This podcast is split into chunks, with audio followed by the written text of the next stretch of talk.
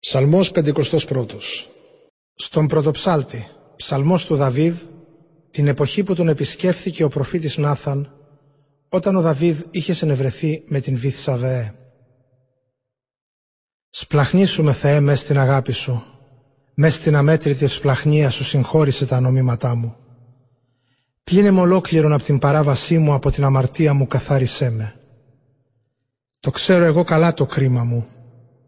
Το σφάλμα μου αδιάκοπα είναι στα μάτια μου μπροστά. Σε σένα προπαντός αμάρτησα και ό,τι κακό ενώπιόν σου το έκανα.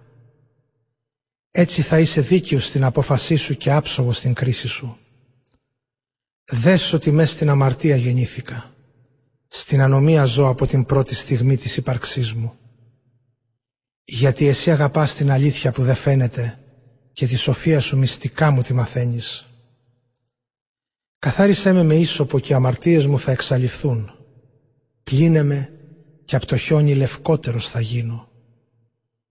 Τον ήχο άσε να ακούσω από τη γιορτή και από τη χαρά, δώσε να αγαλιάσει ταλαιπωρημένη μου ύπαρξη. Τις αμαρτίες μου παράβλεψε και εξάλειψε όλες τις παραβάσεις μου. Φτιάξε μου, Θεέ, μια καθαρή καρδιά και νέο πνεύμα σταθερό εντός μου βάλε. Μη μ' αποδιώξεις μακριά σου, μη μου πάρεις τ' Άγιο σου πνεύμα.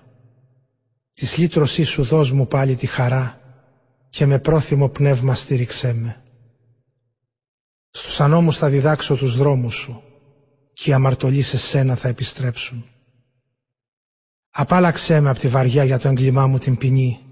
Θεέ ελευθερωτή μου, κι η γλώσσα μου θα εξυμνήσει τη δικαιοσύνη σου.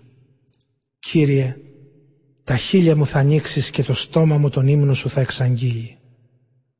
Αν ήθελες θυσίες, θα σου πρόσφερα, μα δεν εφραίνεσαι με ολοκαυτώματα.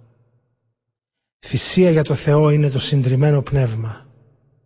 Καρδιά ταπεινωμένη και υποταγμένη, ο Θεός δεν την καταφρονεί. Ευδόκησε, Κύριε, να ευεργετήσεις τη Σιών και κάνε να χτιστούν τα τείχη της Ιερουσαλήμ.